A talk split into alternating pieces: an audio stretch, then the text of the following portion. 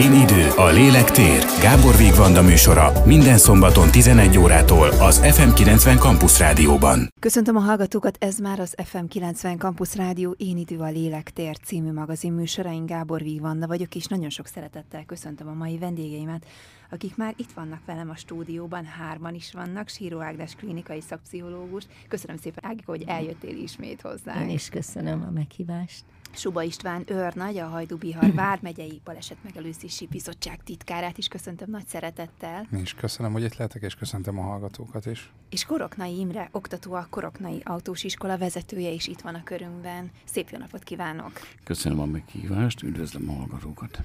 Én azt gondolom, hogy egy nagyon, hát nagyon aktuális ugye az a téma, amiről fogunk beszélgetni, de hogy igazából ez mindig itt van velünk, hiszen azt kértem, hogy arról gondolkodjunk közösen együtt ebben a mai adásban, hogy mi történik ma az utakon, hogy hogyan közlekedünk, hogy hogyan közlekednek az autósok, hogyan közlekedünk kerékpárral, és akár gyalogosan is, hogy mennyire figyelünk egymásra, vagy éppenséggel mennyire nem figyelünk is, hogy mi viszi el a figyelmünket valami másik irányba. És azért nagyon aktuális ugye a téma, ugye a nyarat követően már elindult az iskola, és egyre többen vannak az utakon, ilyenkor mondjuk például reggel és délután, csúcsidőben a legtöbben, és hát az is nagyon fontos téma, hogyha már iskola, hogy a gyerekeink hogyan közlekednek, és hogy hogyan tudják a szülők megtanítani a gyerekeket arra, minél biztonságosabban tudjanak közlekedni. És hát erről fogunk ma beszélgetni, és azt gondolom, hogy egy nagyon fontos téma, ebben pedig egyetértünk a szakpszichológussal is. Így van. Az egy dolog, hogy a gyerekekkel megismertetjük a kreszt, a kressz alapjait, a stoptáblát, hogyan kell közlekedni,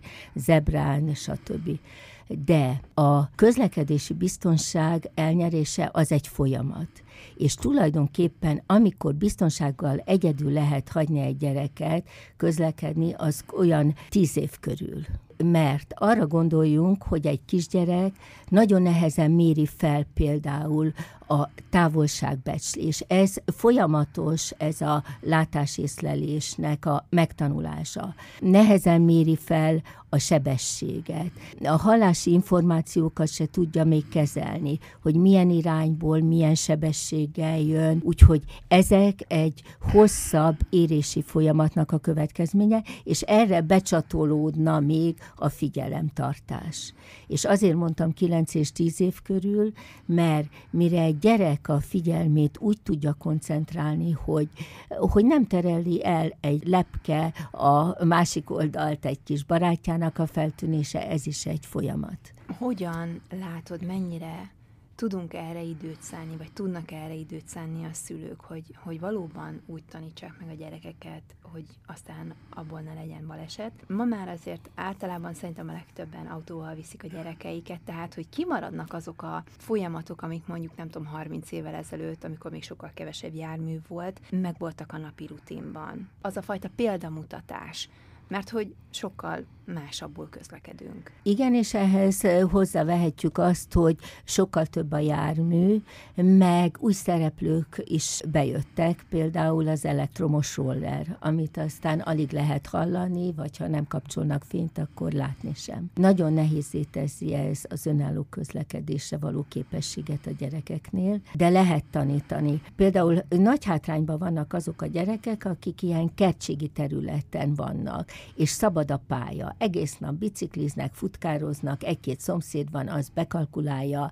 gyerekek játékát, de azok tömegközlekedéssel, vagy egy akár iskola környékén, egy-két úton már kevésbé biztonsággal közlekednek. És arra is gondoljunk, hogy egy gyereknek képesnek kell lenni a váratlan helyzeteknek a felismerésére, ami hát nem egy egyszerű történet. Ugye a rendőrség folyamatosan hírt ad mindig arról, pláne iskola kezdésnél, hogy figyeljenek az autósok, kezdődik az iskola, többen vannak az utakon, iskolák környékén ott vannak, segítik a közlekedést, akár a polgárőrök, a rendőrség munkatársai. Mennyire sikeresek ezek az akciók, és mennyire fontosak, hogy, hogy mindig felhívják a figyelmet, hogy szeptember egy következik. Igazából sikeres is, meg nem is. Attól függ, milyen aspektusból nézzük. Hogyha azt nézzük, hogy szeptember hónapban hány 14 év alatt gyermek sérül meg közlekedési balesetben Magyarországon, vagy akár itt Hajdubihar megyében, akkor nagyon minimális. Tehát a Hajdubihar megyében az elmúlt években nulla volt ez a szám. Ha ezt nézem, akkor nagyon sikeres, mert odafigyelünk. Ugyanakkor meg azt látom, hogy nem nagyon veszik fel a közlekedők a ritmus, tehát nagyon nagy a káosz bizonyos tanintézmények környékén, nagyon-nagyon sok probléma van abból, hogy kényelmesebbé váltunk az elmúlt években, hogy akár az osztályteremig is szeretnénk felvinni a gyereket, és sorolhatnám, illetve én azt látom, hogy mindenki egy picit önzővé vált, és ez nem igazán segíti azt, hogy, hogy közösen közlekedjünk, mert lehet, hogy nekem az nagyon fontos, hogy ott megálljak, és mondjuk ha csak két perc vagy egy perc még kiteszem a gyereket, az igazából nem biztos, hogy okoz nagy problémát, de lehet, hogy 30 autó el mögöttem, akik meg ugye nem tudnak tovább haladni, és ez generál egy bizonyos feszültséget a közlekedőkben, generál olyan helyzeteket, amelyek akár balesetveszélyesek is lehetnek, és ez, ez évről évre én azt látom, hogy nem nagyon változik. Persze lenyugszunk egy idő után, mert tényleg ez az új helyzet a szeptemberi iskola kezdéssel, a megnövekedett jármű forgalommal egy idő után lecsillapodik, és azért mindenki látja, hogy egy kicsit könnyebb közlekedni, meg egy picit újra rutint szerzünk, hol lehet gyorsabban, hol lehet egyszerűbben közlekedni esetleg, vagy rájövünk, hogy lehet egy picit hamarabb is indulni, és még sorolhatnám azokat a praktikákat, amik egyébként nem pénzbe kerülnek, hanem odafigyelésbe. De tényleg az, hogy, az, hogy egyre több jármű van az utakon, infrastruktúrális fejlődés van, de azon nem lehet változtatni, hogy mondjuk nincs hely mondjuk hat sávra, csak háromra, vagy kettőre, vagy, vagy négyre, tehát hogy ezeken, ezeken nehéz egy városi közlekedés szervező, akár polgármesteri hivatalnak, akár a magyar közútnak változtatni, mert ezek a fizikai határokon nem tudunk túlépni. Viszont tényleg arra kellene azt gondolom koncentrálni, hogy, hogy ez egy közösségi dolog, tehát nagyon fontos persze, hogy én odajussak, meg esetleg biztonságban odajussak, de azért nagyon-nagyon sokat segítene szerintem, hogyha mindenki kellően odafigyelne a másikra, és még talán azon az áron, hogy ez neki hátrányt okoz, mert lehet, hogy ezt másnap visszakapja egy másik közlekedőtől. Ezt nehéz szerintem egy picit, ilyenkor hirtelen zúdul ránk minden, befogadni és úgy tenni, de mi minden évben próbálunk objektív, meg szubjektív dolgokkal is segíteni. Tényleg a rendőrök kint vannak, kis odafigyelés magára a problémára, és hát remélem, hogy azért tényleg eljutunk arra minél gyorsabban, hogy, hogy kisimultan közlekedjünk -e ezekben az időszakokban. Most az jutott eszembe, téged hallgató, ugye mi ismerjük egymást, tehát így tudunk tegeződni a beszélgetés során, hogy, hogy ez az egymásra figyelés, pontosan amit te is mondtál, hogy ma én állok meg, és én teszem ki a gyereket, de holnap meg lehet, hogy én vagyok az a 30 mögötte álló kocsiból, aki meg várja, hogy a másik ki tudja tenni a gyerekét, de hogy közben egyébként nem vagyok ideges, nem stresszelek, és én viszont pont azt látom az, az úton, hogy rengeteg a, az idegesség, rengeteg a stressz, a, az egymásra nem odafigyelés elmegy egészen odáig, hogy már bántom a másikat. Nem csak sértegetem, hanem veszélyeztetem. És én azt gondolom, hogy, hogy minthogyha elindultunk volna egy olyan irányba, hogy sok esetben nem közlekedési eszköznek használja valaki az autóját, hanem valami erőfitoktatásnak, egónövelésnek. Nem is tudok rá jó szavakat találni, mert hogy csak ezek jutnak eszembe, hogy csak én vagyok a pályán, az autópályán, és senki más nincs rajtam kívül. És én azt látom, hogy nagyon sokan elvárják azt, hogy figyelembe vegyék őket a, az akaratukkal. Én itt most le akarok kanyarodni, de ha te nem veszel engem észre, és nem azért, mert nem akarsz észrevenni, hanem mert ott van egy oszlop, vagy éppen a másik irányba figyelsz, vagy éppen a saját sávodra figyelsz, akkor már minden is vagy, az összes felmenőiddel együtt, tehát, hogy, hogy olyan szinten elharapózott már szerintem a közlekedés bizonyos értelemben, amiről már beszélni kell nem tudom, itt a, az autós iskolában szerintem nagyon sok típusú tanuló megfordul, nagyon sok szituációval találkoznak. Önök hogyan látják, ma hogyan közlekednek az autósok? Hát igen, így van, hogy ön is említi, sokféle tanulónk van, és sokféle következtetést eh, tudunk levonni mi is. Vannak olyan tanulók, a többség az olyan, akik ilyenkor még bátortalanok, félnek, bizonytalanok, és nem mutatják meg az igazi énjüket. Vannak, akik már a kezdettől fogva látszik az, hogy, hogy bár még semmilyen közlekedési tapasztalata van a technika kezelését még nem ismeri, nem tudja olyan szinten, de már véleményt formál, már esetleg nem csak ott az oktatója felé, hanem kifele is az autóból.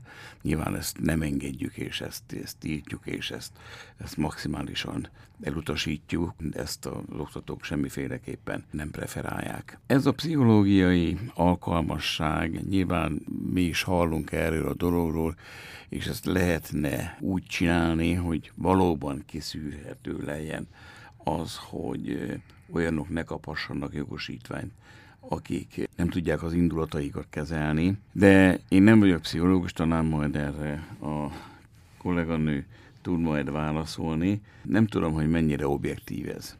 Mennyire objektíven tudják ezt megcsinálni, mert az az egyén egyébként én úgy gondolom, hogy tudja magáról, hogy ő milyen belső tulajdonságokkal rendelkezik, de ezen a vizsgálaton oda fog tudni figyelni arra, hogy ez ne derüljön ki róla, tehát ő kaphasson jogosítványt. Talán még annyit, hogy ha nálam van a szó, hogy véleményem szerint nagyon sok szemszögből, nagyon sok aspektusból megközelíthetjük azt, hogy hogyan vált ilyenné a helyzet, miként vált ilyenné a helyzet.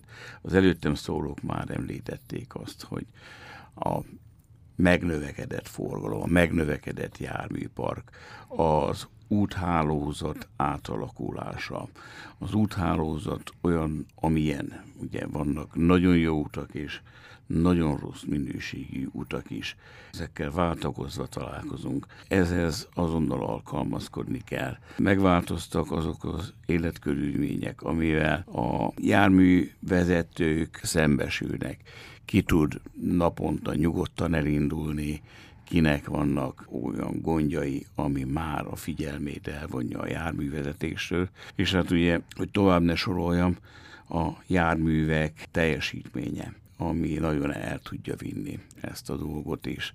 Hát ebből most nagyon sokat hallunk, nagyon sok szörnyű baleset következik be, és fiatalokkal, nem csak fiatalokkal egyaránt megtörténik, mert ezek a járművek, amelyek ilyen nagy teljesítményű járművek, ezekre nem úgy ülnek fel, nem úgy ülnek be a gépkocsi vezetők, hogy azt a fokozatosságot kipróbálják a fokozatosság elvén. Már próbáltak kis teljesítményű, közepes teljesítményű járművekkel húzamosabb ideig közlekedni, hanem sokszor nulla gyakorlattal kerülnek egy-egy ilyen járműre. És valóban ész nélkül és semmire átgondolva. Ugye hallottuk azt is, hogy a kresszet meg kell módosítani. A kresszet nem kell megmódosítani. A kressz az úgy jó, ahogy van, ez egy logikus jogszabályi rendszer, ezt a Kresszet már a világ minden országában szinte erre az egyezményre épülően használják. Nyilván vannak nemzeti eltérések, de alapjában véve ez egy egészen jó jogszabályi környezet. Azonban ennek az alkalmazása az nem mindig sikerül, aminek megint szintén különböző okai vannak. Láttam, hogy nagyon egyetértettél sok mindennel, Ágika. Így van, így van. Én azt gondolom, hogy szülői felelősség is az, hogy 18 éves korba, vagy 16-17 éves korba, amikor megkaphatja a jogosítványt már, akkor egy nagy teljesítményű motort, vagy nagy teljesítményű autót ne adjunk alá mert rengeteg ilyen baleset történik, és nem tudnak ellenállni a fiatalok a sebességnek. Aztán van egy 20-30 éves közötti réteg, amelyik már esetleg keres is, és náluk, hogyha gyorshajtásért megbüntetik 100-200 ezerért, akkor azt gondolják, hogy igen, hát ez benne van gyorshajtási pályába, és akkor ezzel jól vannak. Többször megúszák a balesetet, de van, amikor nem. Úgyhogy én szülőként azt gondolom, hogy sokkal nagyobb felelősséggel kéne odaadni a gyerekeknek. Mert nagy teljesítményűek a motorok, a biciklik se olyanok, mint régen, úgyhogy már kisgyerekeknek, ha adunk biciklit, olyan sebességgel tudnak azzal is menni, hogy azzal a, a közlekedés biztonságuk nincs párhuzamba, nem fejlődik párhuzamba. Az, hogy a pszichológiai tesztek mit szűrnek és mit nem, én azt gondolom, hogy van-e olyan komplex vizsgálat, amelyik azért jól kiszűri az alkalmatlan vezetőket, vagy akiket elragad nagyon az indulat, de gondoljunk a mozdonyvezetőkre, a kamionosokra, Amerika, ott azért elég nagy jó százalékkal működnek a pszichológiai tesztek, hogy tömegesen meg lehet-e azt csinálni, hogy egy olyan komplex vizsgálatot, ami kiszűri a, azokat, akik a közlekedés veszélyeztetnék, ezt nem tudom. Ez az egyik. A másik, hogy arra gondoljunk, hogy a 18 és 20 év közöttiekre egyébként az indulatszabályozás nehézsége az jellemző. És ha ez, ez egy otthon, vagy munkahelyen, vagy párkapcsolatban jön elő, az is kellemetlen, de hát azzal nem veszélyeztet másokat. Fiatalabbakról beszélgetünk, és azokról, akik még most szereznek vezetői engedélyt. De arról már ebben a műsorban is szó volt, és pont te mondtad, Pisti, azt, hogy igazából az is nagyon sokszor zsákutca, ha valaki rutinból közlekedik. Tehát a megszokás adja a a, tulajdonképpen a, a vezetői képességet, mert tudom, hogy itt erre kell fordulni, itt ez várható, itt meg ilyen tábla van, de hogy szerintem a közlekedés mégiscsak valahol, függetlenül a technikától, agyban dől el, hogy hogyan közlekedek. Igen. Tehát, hogy mégiscsak a figyelem az, ami a, a legfontosabb és a legszükségesebb ahhoz, hogy közlekedek. Mert amikor tanulok vezetni, akkor is figyelek az útra, le nem veszem a szememet az útról. Nem engedik, hogy nyomkodjam a rádiót, nyomkodjam a telefont, kössem keressem a cipőmet, keressem a táskámban a kulcsomat, hanem ugye 10 óra 10 percnél kapaszkodunk a kormányba, és nézünk előre, de sok esetben meg nagyon sok minden a mai világban elvonja a figyelmünket. Meg hát a rutin, hát megy ez nekem, nem kell oda nézni. Tudom, hogy itt ez következik, csak ott éppen akkor, mm. nem tudom, 51 ére valaki meg éppen ott jön. És általában a nagy átlagban mégiscsak azt lehet mondani, hogy sajnos nem az sérül meg, aki a rutinból vezet, hanem az a vétlen, aki éppen egyszer az útunkba került. Én ketté választanám ezt a dolgot, mert és csavarnék rajta egyet. Az egy jó rész, egy, egy, egy részről, eh, amiről most beszéltünk, a rutin az egy nagyon veszélyes dolog lehet, mert valóban, főleg ha minden nap ugyanazon az útvonalon járok, belebambolhatok, tényleg a megszokás miatt nem biztos, hogy fogok reagálni, illetve felismerni olyan szituációkat, amelyek balesetveszélyesek. Ezt sajnos tapasztaljuk a, a balesetek megtörténtének, tehát a vizsgálatánál is. Ugyanakkor kicsit rácsatlakozva a fiatalokra, tehát egyrészt én azt látom, abban ugye meg tudunk egyezni, én sem vagyok pszichológus, de ugye a gyerekek másolnak, meg a fiatalok is. Tehát azért ők hoznak otthonról egyfajta közlekedési kultúrát, és a apa, anya eleve nyomja a gázt, ittasan ül be, nem köti be magát, nem áll meg a stop táblánál sorolhatnám. Akkor ő már, mindenkit. Igen, akkor ő már, és nagyon sok gyerek ebben nő fel, és akik már ebbe, ebbe szocializálódtak, ha jól használom ezt a szót, nagyon akkor jó. lehet azt mondani, hogy most már azért van egy olyan generáció, aki abban nőtt fel, mert én, amikor apukám skolájába beültem, bekötötte magát szépen azok a szép 80-as, 90-es évek eleje, ott még ment utána igazából volt egy nagy változás. És ez az egyik, ami, ami, ami nagy veszélyeket hordoz magában. A másik, ami, ami meg igazából egy nagyon érdekes társadalmi jelenség, és az élet minden területére igaz. Nagyon elkezdünk több szemszögből vizsgálni dolgokat, nincs már ilyen, hogy fehér meg fekete, lehet sosem volt, de ennyire, ennyire én még nem tapasztaltam, és ez az élet minden területén van, hogy, hogy egyszerűen nagyjából most már mindenkinek igaza van, ha így nézem, úgy nézem, és ez, ez az életünk minden területére igaz. És mondok egy nagyon egyszerű példát, mi nagyjából egy helyen lakunk Vandával, és ha nem is ugyanazon az útvonalon, de, de egy idő után ugyanazon az útvonalon jövünk, és pont mi ellentétesen dolgozunk, még ha nem is tudunk róla. Mondok itt egy egyszerű példát. A Kressz, amit Oroknai úr is mondott, egyébként tényleg nagyon jó, csak be kellene tartani, tehát ha ezt betartanánk, egyébként nem lenne ezzel probléma. Csak valahogy úgy gondoljuk, hogy vannak bizonyos esetek, amikor be kell tartanunk egy szabályt, van, mikor meg nem. Legyen ez egy sebesség túllépés, mert én itt már mentem 50-nel, 60-nal, 70-nel, 80-nal, megtehetem, soha nem történt semmi, majd egyszer lehet, hogy sajnos fog. Ugyanaz a tilos jelzés, tehát piros lámpánál átmegyünk, egyszer csak bele becsúsztunk, a harmadik, negyedik már könnyebb lesz. A stop táblánál ugyanez, egyszer nem álltunk meg, nem történt semmi. A második, Igen. harmadiknál még lehet van egy ilyen kis lelki gád, de a századiknál már nem fogunk vele foglalkozni. Ez okoz megint egy olyan dolgot, ami olyan szituációkat teremt, hogy én nekem már ez nem veszélyes, egyébként mindenki másnak az, de nekem azért nem, mert, mert nagyon sokszor megéltem ezt.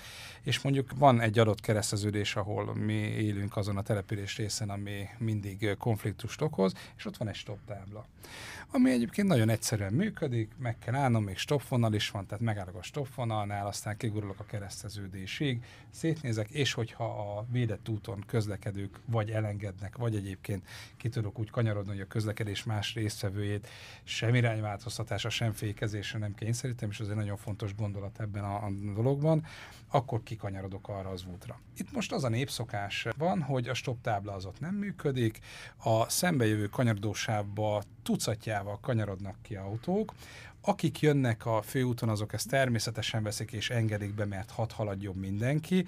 Aki Cipzár elmélet Cipzár el, de mindez egyébként 5-6 olyan súlyos kresszabály átlépésével, amiből egyébként a legtöbb balesetünk is van a világon, és itt a megyénkben is.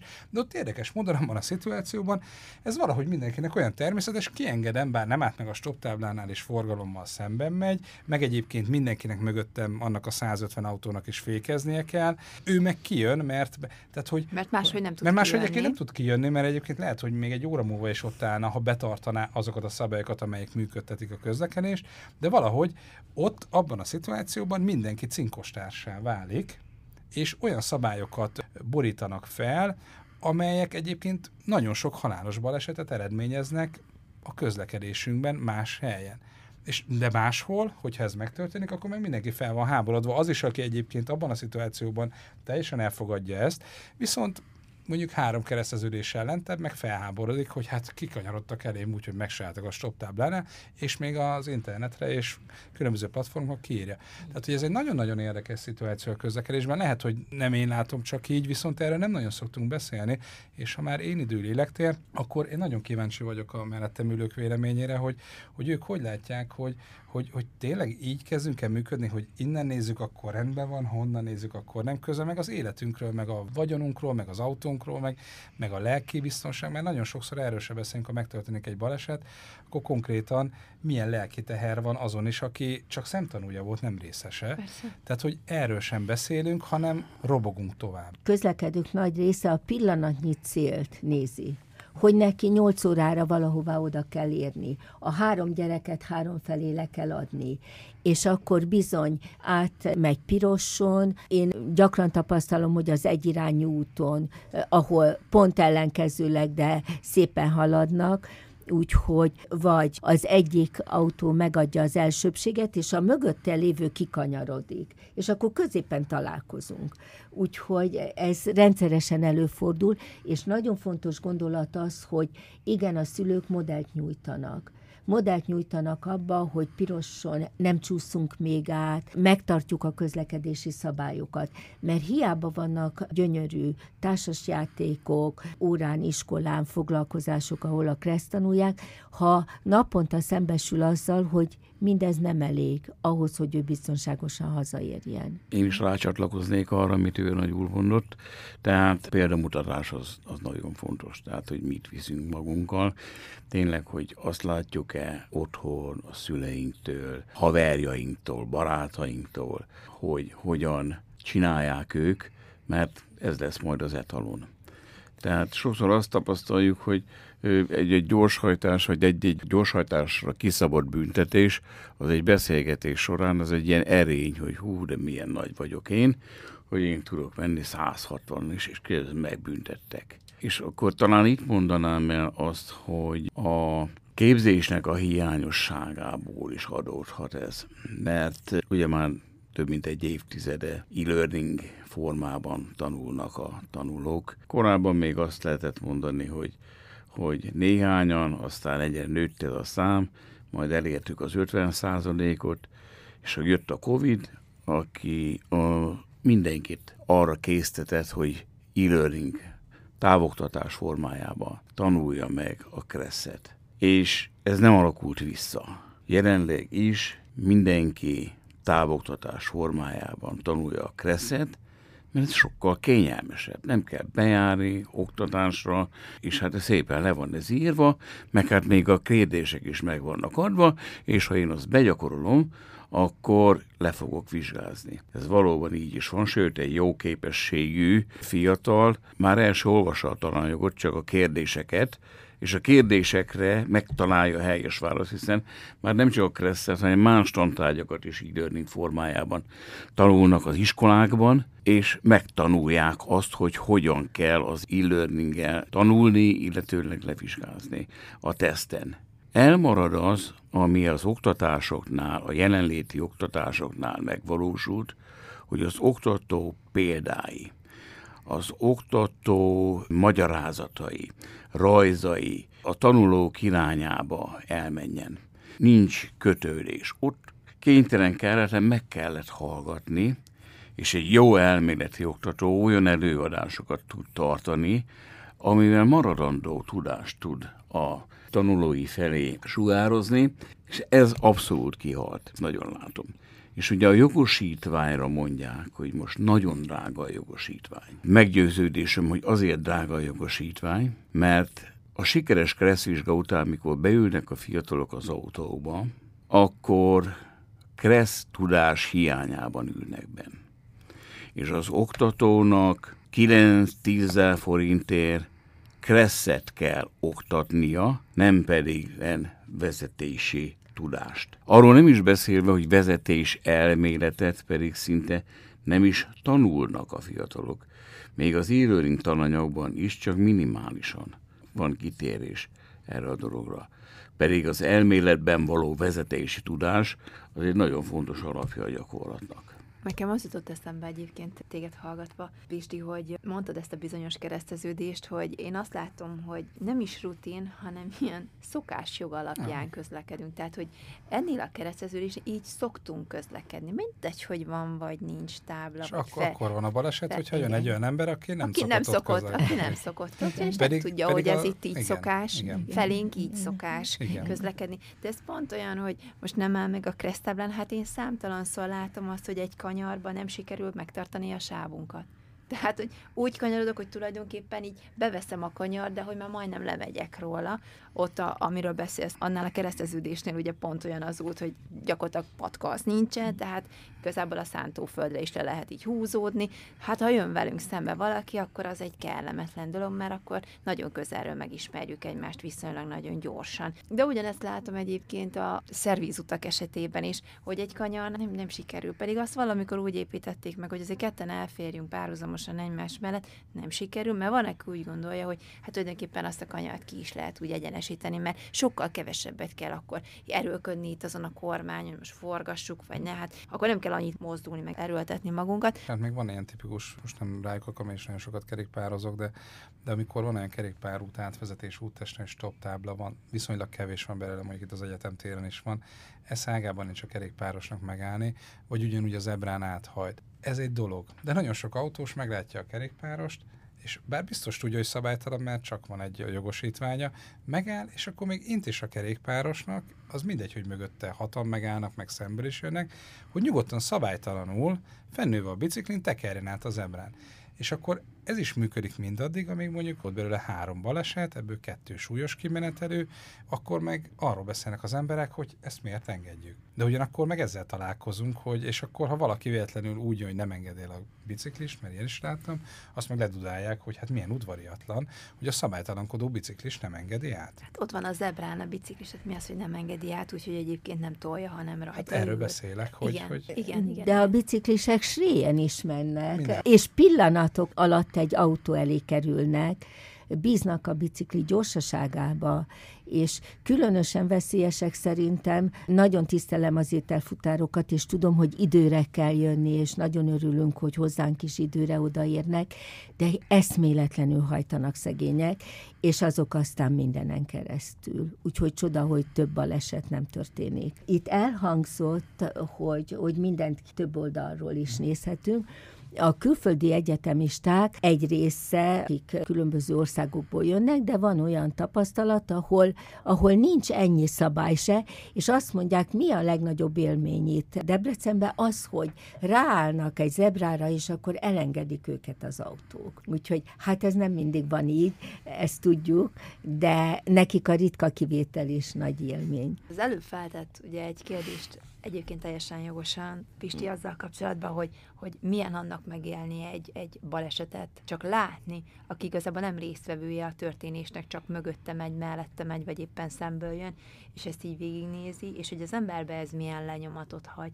Nyilván, amikor történik egy baleset, akkor mindig arról beszélünk, hogy minden típusú szereplőnek legyen az, aki okozza, legyen az, aki elszenvedi, megváltozik az élete, vagy legalábbis nyomot hagy benne, még akkor is, hogyha ez egyébként lehet, hogy tényleg nem egy súlyos baleset, csak, csak éppen maga az az ijegység, vagy ami történik, azért lenyomatot hagy az ember lelkében. Nyilván ezt kívülről is látni, megáll, nem áll, hányszor van, ilyen, miért nem állt, megsegíteni kellett volna, lehetette volna, mere oda menni valaki egyáltalán segíteni, meg mere állni, tudja, hogy mit lehet csinálni. Hát ez is egy ilyen fontos kérdés. Igen, mindig azt tanítjuk, hogy nem a rendőrtől kell félni. Nem azért kell szabályosan közlekedni, hogy a bírságot elkerüljük. Azért kell szabályosan közlekedni, hogyha esetlegesen baleset következne be, akkor milyen következményeket kell elszengedni. Örök életre rányomja az életünkre azt a cselekményt, amit a szabálysértésünkből adódóan okoztunk. Tehát ez nagyon fontos, amit ön mondott, hogy ennek a tudatában is.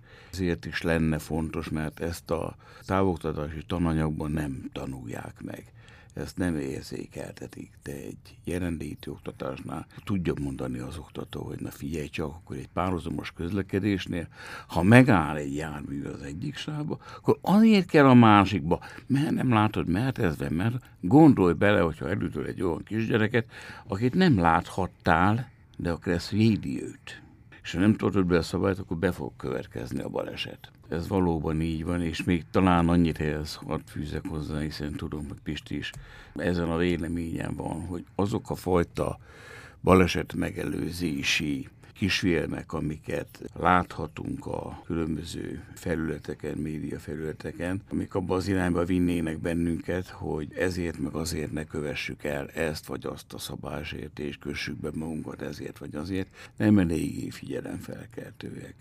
Ugye itt azért vannak olyan fajta kisfilmek, amit külföldön, ugye angol filmeket látunk, főleg ilyeneket, ahol valóban megmutatják az, hogy mi történik, hogy a baleset után a mentősök hogy járnak el, mint járnak el, hogy értesítik a szülőket, mit élnek meg a szülők, mit él meg az, aki okozza a balesetet, aki elszenvedi a balesetet.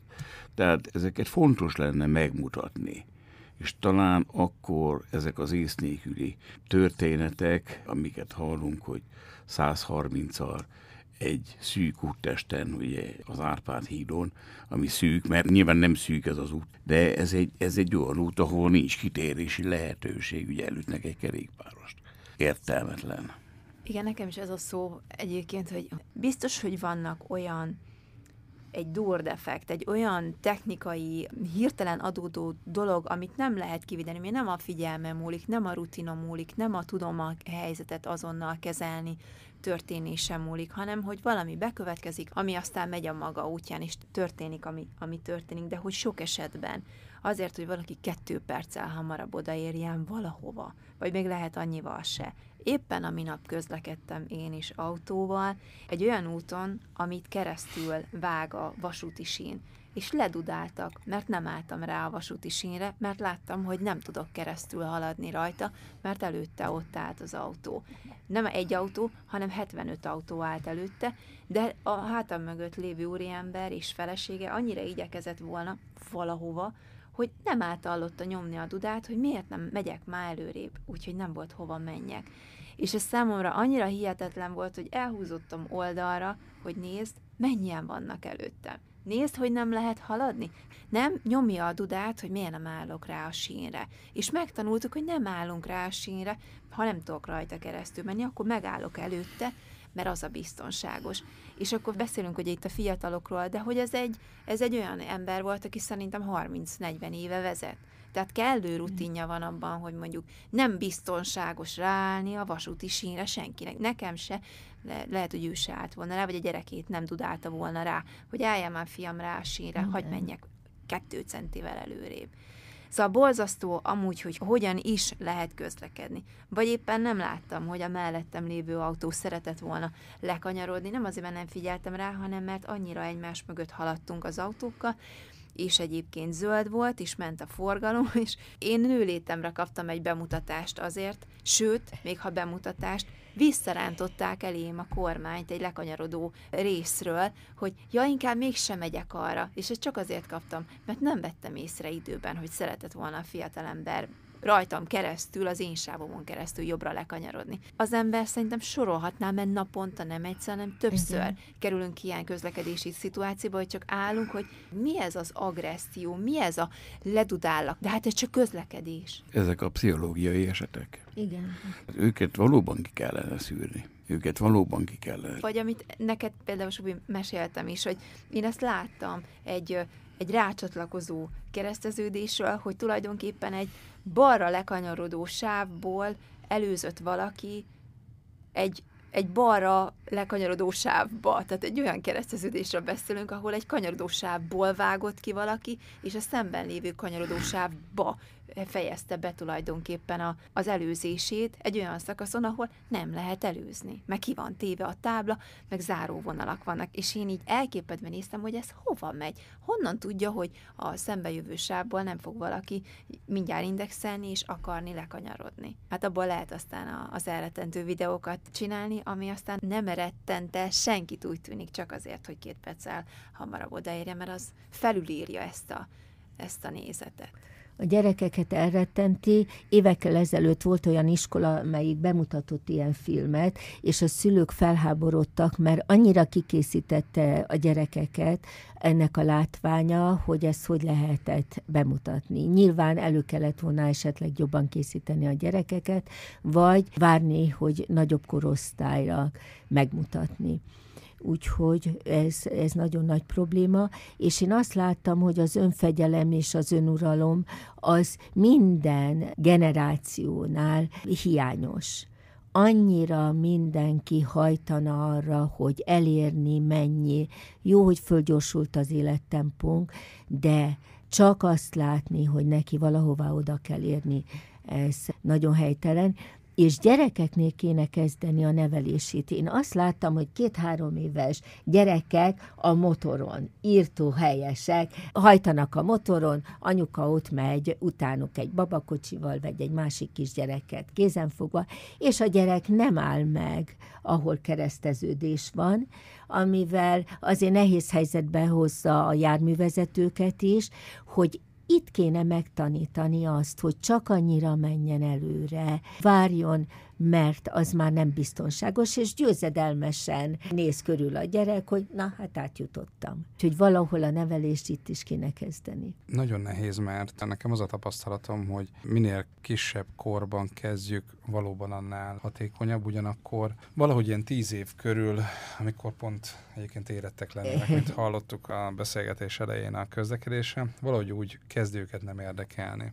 Sokkal egyszerűbb egy alsó tagozatban bármilyen előadást tartani, mert amit ugyanúgy meg lehet tartani persze a felső tagozatban, és csak, csak azt látjuk legalábbis, ha a rendőrök tartanak, és mostanában egyre kevesebbet, bár most van egy nagyon jó országos kezdeményezés, ami első osztálytól kezdve nyolcadikig végigkíséri őket, és és nagyon szépen összefogottan, tényleg pedagógusokkal összedolgozva tanítja meg a gyerekeket közlekedni, hogy igazából nem, nem érdekli őket, mert, mert pont az ellenkezőjét látják a közlekedésben, a közlekedőktől. Tehát, és a KT, a Közlekedéstudományi Intézetnek egyébként volt erre felmérése, mondjuk egy 6-8 éves gyerek a tőle elvárható közlekedési tudás 80%-ával rendelkezik, de egy 14 éves gyerek a 25%-ával. Tehát, hogy ez egy nagyon érdekes dolog, hogy hogy valahogy ott még játékosan megy, működik, de igazából amikor a legjobban kéne dolgozni a gyereknek a szemléletén, a, a, a, a jogszabályi tudásán csúnya szóval érve, mert hogy azért csak tudnia kell,